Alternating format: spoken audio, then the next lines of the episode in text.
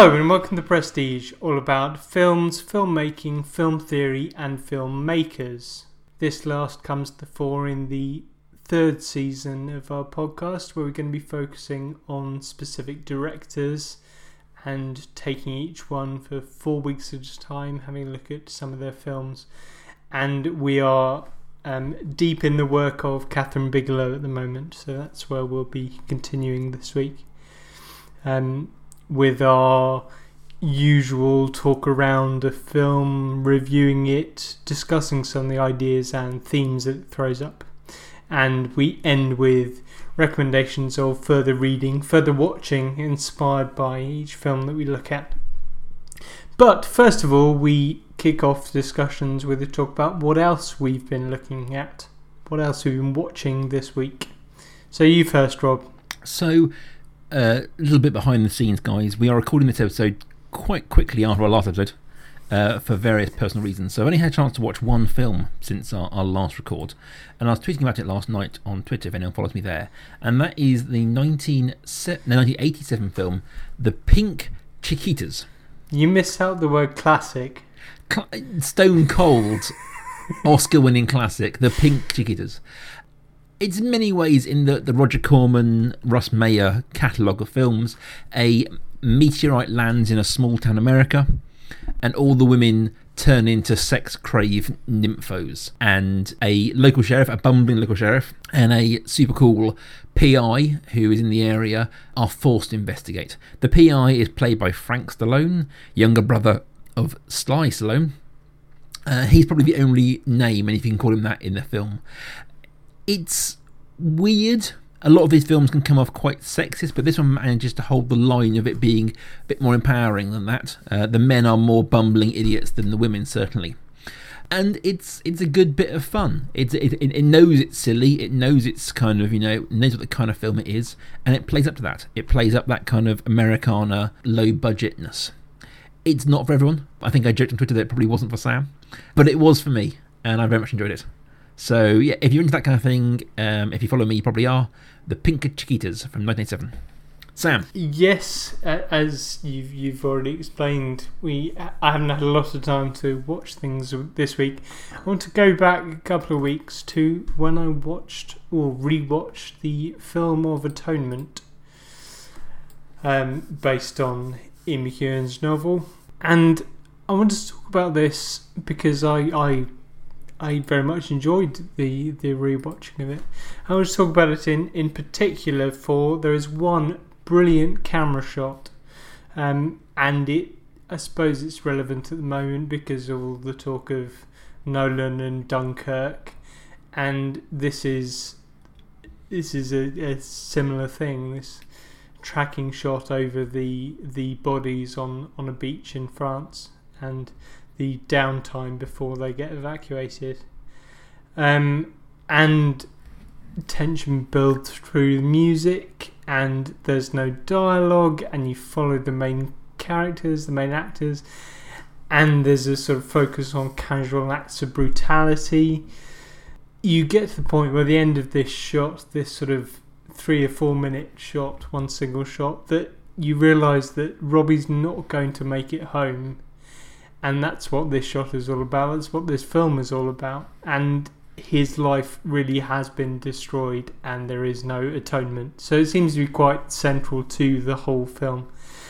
I've talked about certain scenes before as being my favourite, not necessarily in my favourite films. I think this would be one. I wouldn't at all say Atonement was anywhere near one of my favourite films, but this scene I really love. I think it's it's worth rewatching just for that scene itself. Fair enough. I must say I've not seen Atonement or Dunkirk at this point, so uh, I'll add it to the list. This week, guys, as Sam has already said, we are carrying on with our Kathryn Bigelow month. But this week, we are looking at her 2002 film K19 The Widowmaker.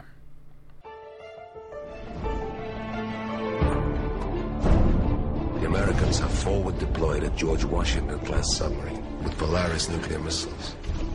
Unfortunately, our response is still in dry dock. He was the elite of the Russian Navy. To undertake an exercise of this scope may be, with respect, premature. There is no doubt in my mind that K-19 is ready to fulfill her mission. the pride of the High Command. Sea trials begin in two weeks. The boat isn't ready. We deliver or we drown. The shield of Mother Russia. No sailors have been given such a boat as K-19. Is the finest submarine in the world. K-19 The Widowmaker, or K-19 as I'll probably call it from now on, is a tale of a Russian submarine based on a true story. And I think based on is an important turn of phrase there. Uh, the first properly operational nuclear submarine from the Soviet Union. And this is the tale of its maiden voyage to the Arctic to test for a missile and then on to uh, the Americas for its mission. There is a catastrophic engine reactor failure, and, and it is the tale of them as a as a unit coming together, falling apart, solving that issue, and uh, whilst not overcoming it, but certainly surviving it. It has two strong leads in Harrison Ford and Liam Neeson, uh, but with strong support from a lot of actors who you'd recognise from many places. And once again, directed by Kathryn Bigelow. Sam, having uh, now three weeks into Kathryn Bigelow, what are your thoughts on K19? I thought this film was, was a mixed bag, really. Um, there were times that were where the, the tension was built brilliantly, and there were some nicely edited shots, and I suppose the interior shots of the submarine in times of crisis were, were really really exciting, really enjoyable to watch. And then there were other times where I just got bored and did something else. So I I think th- this follows on. I suppose follows on quite nicely from the weight of water last week. This is another example, I think, I think, of Kathryn Bigelow trying to do something, and sometimes it coming off quite well, and sometimes it just not quite hitting the mark. You have, I mean, you've talked about the the strong leads, Liam Neeson, Harrison Ford, although Harrison Ford's cold Russian accent does slip with alarming regularity. And there was some great support. I really do like Peter Sarsgaard as an actor. Um, I think he should be in a lot more, and you saw him. Um, well, he's he's been in more films recently. Uh, I think this was the first film, first major film people would have seen him in. Um, yeah, so mixed bag. I thought it was it was great in places, not great in others. What were your thoughts? Um, I suppose I would I would echo those thoughts. I think it's probably about half an hour too long. Mm. Um, I know I level that, that, that criticism at a lot of films, but this film clocks in about two hours, 12 minutes, 15 minutes. And I genuinely think there is no reason for any film to cross the two hour mark um, if it intends to en- be anyway commercial. Um, I think that this, you could easily cut a good half an hour out of this and keep, have a much tighter, much, much more sort of tense story. I think you're right. I think there's some great performances here. Um, Sarsgaard particularly, but also a lot of the Russians and especially those who end up sacrificing themselves to uh, to deal with the reactor. That, that you really feel the uh, the sort of the heartbreak and the uh, the determination of them. But you're right, it, it, bores at points. You kind of wander off, and it seems to be telling several stories, and some of them kind of go nowhere. The, the tension between Liam Neeson's character and Harrison Ford's character, which felt like it was building towards something, kind of never went anywhere. And the about face that we see, kind of see from Neeson, um, if you can call it that, didn't feel earned in many No, ways. No, it didn't. It didn't feel like I could see what the, I knew exactly what was going to happen in that scene, and I Hmm. was a bit frustrated by it because, like you said, it's not earned. It doesn't come from anywhere. I think we, I mean we are coming at this from a, a Western democratic point of view, and a lot of this film makes sort of weight and leans on the idea of the Rush of the Russian party and the communist spirit, and that's a very different kind of outlook on on your place in the world as part of a country, as part of a team. So it, it's another, I think it's hard to explain. The film doesn't do a lot of work to explain that. But we touched on that previously with Kathryn Bigelow that she's very much a drop you into the story and pick it up as you go kind of director, which works brilliantly in things like Point Break and uh, one of the film we aren't talking about in, in this month, her film Strange Days, where you kind of you, you dropped into this world and you kind of have to run with it. Uh, but that only works when the viewers can have a touchstone to what's going on.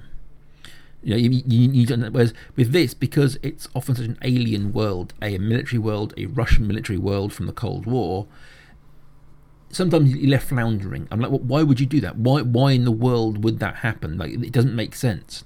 The Harrison Ford character doesn't seem like a hero. He just seems like a dickhead. Yeah. And I understand based on a true story, so there's a there's a weight of that to the story. Um, and the film sort of relies on that kind of teamwork, that camaraderie, that kind of uh, spirit. And there's a little the argument they have Liam Neeson and Harrison Ford, in which they talk about no, they are they're, they are now a unit, they are now a submarine, and they will do things together.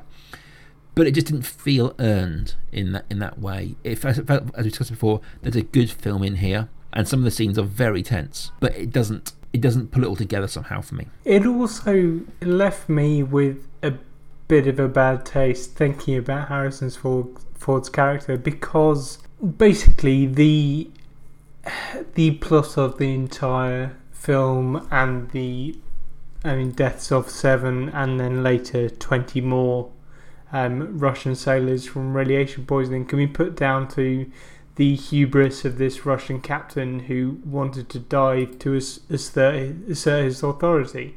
And he says, well, it must have ruptured, like the reactor must have ruptured in the 300 meter dive that we did.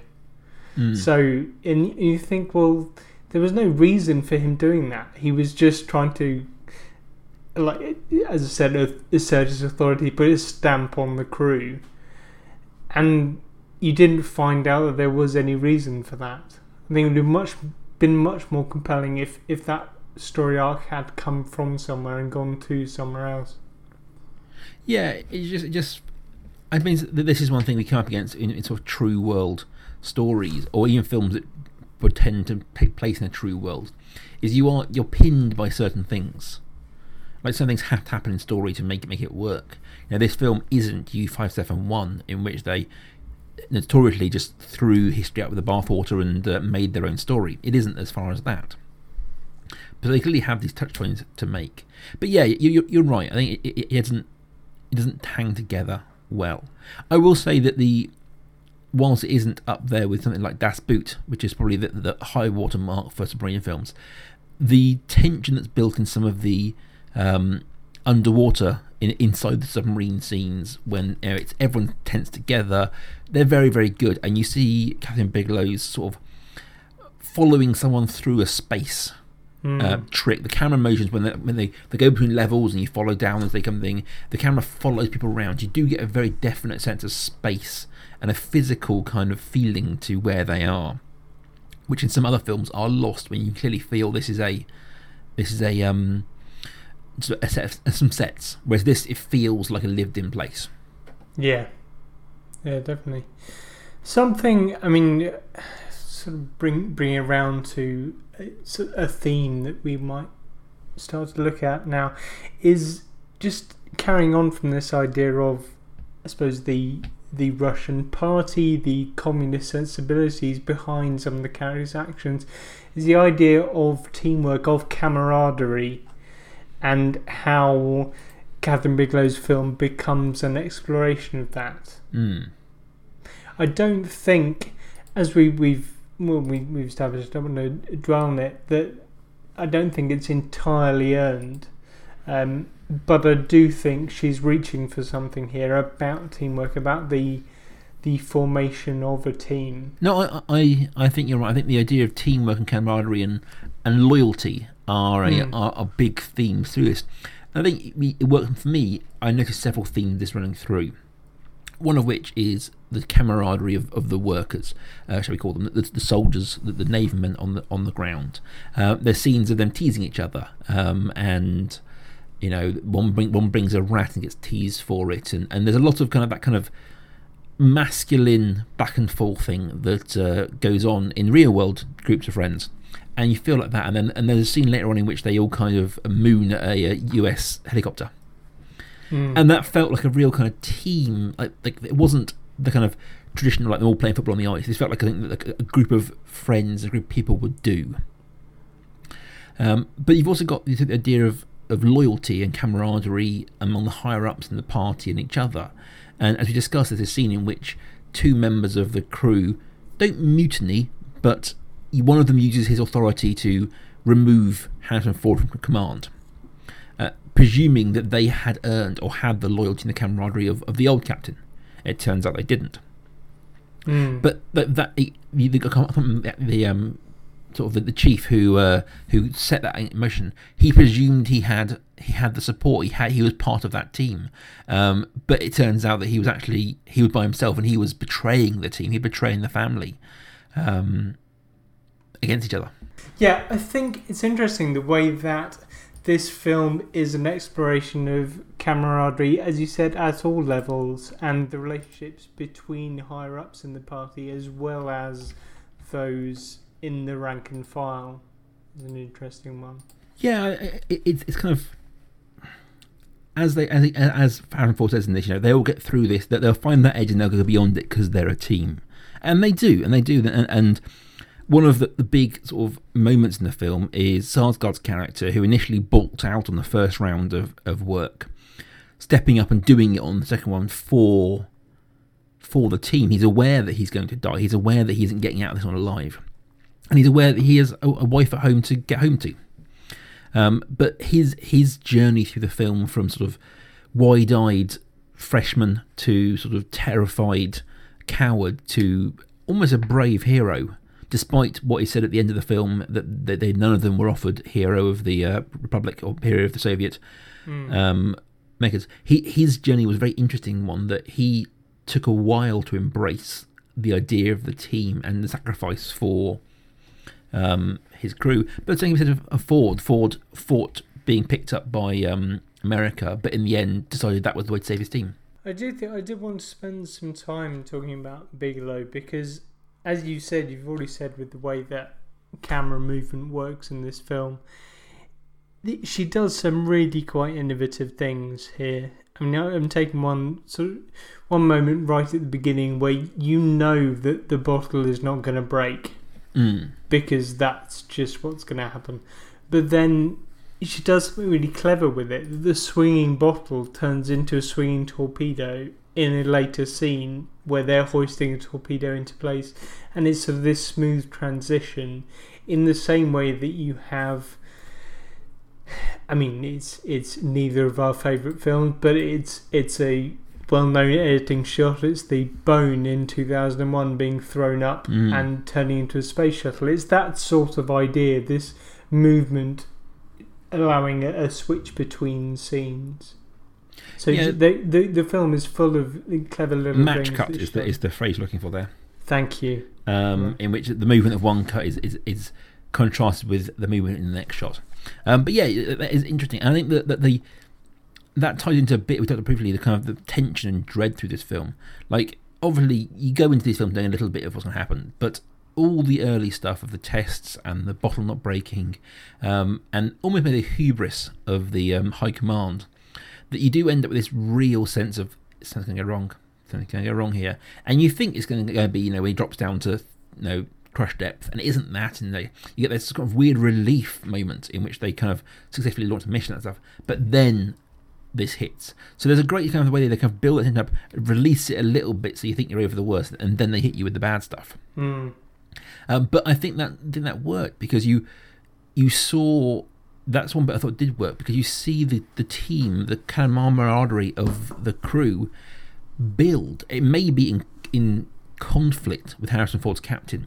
You know, you see them complaining about um, to each other, and there's a scene in which Harrison Ford says, "Is they complaining?" He says, "No, no, no, no, complaining." But you see them coming together as this kind of this unit of workers against their captain um, because he's putting them with all these tests, which is why when it comes to the um, the scenes in which the they have to deal with the reactor, you buy their dedication to each other because of that. Yes. And you buy the fact that until the second scene, the second sequence, Peter Sarsgaard isn't a part of that. No. He, he, he certainly being new and the distance there. Um, I think I think uh, you know it's it's uh, it's an interesting. I think as you say, the film doesn't pull all these strands together very well at times. Um, and we talk we talk about camaraderie and teamwork, and I think we'd be remiss to not talk about the end scene of the film. Hmm. Uh, set what uh, twenty years later, days later, um, in which the the now elderly captains meet up to discover that it's I think it's twenty eight years after the event, um, and they've met with all the remaining crew members for some sort of ceremony, and that felt once again like an unearned moment. But I thought it was very interesting that suddenly all these people who had different rank and file um, during their time in the military and there'd been a very clear hierarchy um, whilst military, now almost all of them being ex-military, it was just a mass of people. It was just a, a not faceless, but certainly indistinct group of men um, who came together, and the idea that they were then this this experience, no matter what, formed them into this unbreakable unit um, that can still come together 30 years later and still have a moment, a shared experience. It'll be interesting to see as we move into the final week of Kathryn Bigelow how that develops next week. How she looks at male military relationships in Hurt Locker. one way before, before you head towards the recommendations, one thing I want to say is we talked about in um, Point Break about machismo and macho men and how that film was a reaction to that. I don't want to dive into it too deeply, but isn't it this film is about it's entirely male. There's no women in the entire film apart from a brief scene of saying goodbye, and it's about mas- masculine men doing masculine things, but it doesn't have that same kind of combative um, masculine male on male sort of jockeying for position that you see in other films. Uh, th- th- th- this is how it builds that camaraderie you talked about. That it presents male as good and bad and strong and weak, but not in the kind of competitive male world we're often sort of presented to in films. Uh, that's a whole other podcast and a whole other whole other area. But I thought it was interesting that you can see this through line of masculinity. And once we move into next week's film, I think they'll come to the fore again a little bit and how it, how Kathryn Bigelow handles what traditionally would be very masculine, very male roles. Right then, Rob, do you have uh, recommendations for us? I do have some recommendations for you. So I've got two, and um, both this time I'm going on actors. I thought, you know, a thematic one, there's some very obvious thematic ones that I won't touch on. Um, so I just took two actors who I like and films of theirs I want to recommend. First of all is one we've talked about a lot, which is uh, Sarsgaard. Um, he was in a film from last year called The Magnificent Seven. It got a lot of short um, shift from critics, but I was very much a fan um, of of the remake of Seven. He plays the bad guy. He plays the uh, the evil um, Count Bartholomew Bogue. He plays it with aplomb. He plays it with relish and glee, and I very much enjoy him as part of that film. It's good to see him getting work at that kind of level where he is you know, headline stars of, of a um, of a big film like that. As you say, he's a he's a one to watch. Secondly, I wanted to recommend an actor called Michael Gladis, who you may have missed in the film. He played a character whose name I'm just going to look up now, called Yevgeny Bozenkov. Just one of the, uh, the the sort of the sailors on the ship. More probably well known from his role in Mad Men. Um, for many years, he he played Paul Kinsey um, in Mad Men, and Mad Men's recommendation. I've talked about it in the past. I love that show. It went on for sort of what five years. Um, it was one of the best sort of prestige TV shows of our generation, I think, and he was in it throughout. Um, if you haven't watched Mad Men, you don't need me to tell you how good it is. So he's good in that, and uh, it was lo- lovely to see a, younger version of him. I didn't know he was in this until I saw the film, uh, bringing his, his talent to this. So anyway, those are my two: uh, Mad Men and Magnificent Seven. Sam, Great. Um, I've gone for two actors as well. Think in steering clear of submarine films, we've both avoided that. Um, so yeah, if you want to see submarine film, go and watch Das Boot or Hunt for Red October. But the two films that I want to talk about come from actors. The first is from Liam Neeson, and it wasn't given much of a critical reception at the time. It's not an amazing film, but it's an urgent, intense thriller, and I thoroughly enjoyed it. It's 2011's Unknown. It has a fairly simple premise. It's the identity theft of a businessman after a car crash, but it's just well done and it's not too long and it's not too overblown. It's just nice and tightly plotted and worth watching.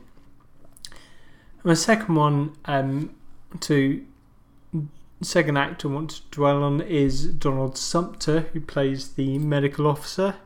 He's also in the American Girl with Dragon Tattoo, which I've talked about quite recently as being a terrible film, so that's not the recommendation this week. the recommendation this week is one uh, that people raved about at the time, and it garnered awards and critical acclaim, but I haven't really heard much about it in the intervening 12 years. It's 2005's The Constant Gardener. And I'd be interested to go back and rewatch it because I remember watching it thinking, well, is this great? Is this as good as everyone said it is? I'm not sure. So it'd be interesting to go back and uh, have a look at that one. Excellent. Well, guys, that's it for this week. We'll be back next week with our, or next week or the week after, depending on how things go with us, the concluding part of our Kathryn Bigelow month. We'll be looking at The Hurt Locker. Um, till then, you can find us both on Twitter at Petty Podcast. You find just me at life underscore academic. And you can find just me at Rob Kaiju. And we'll see you guys next week.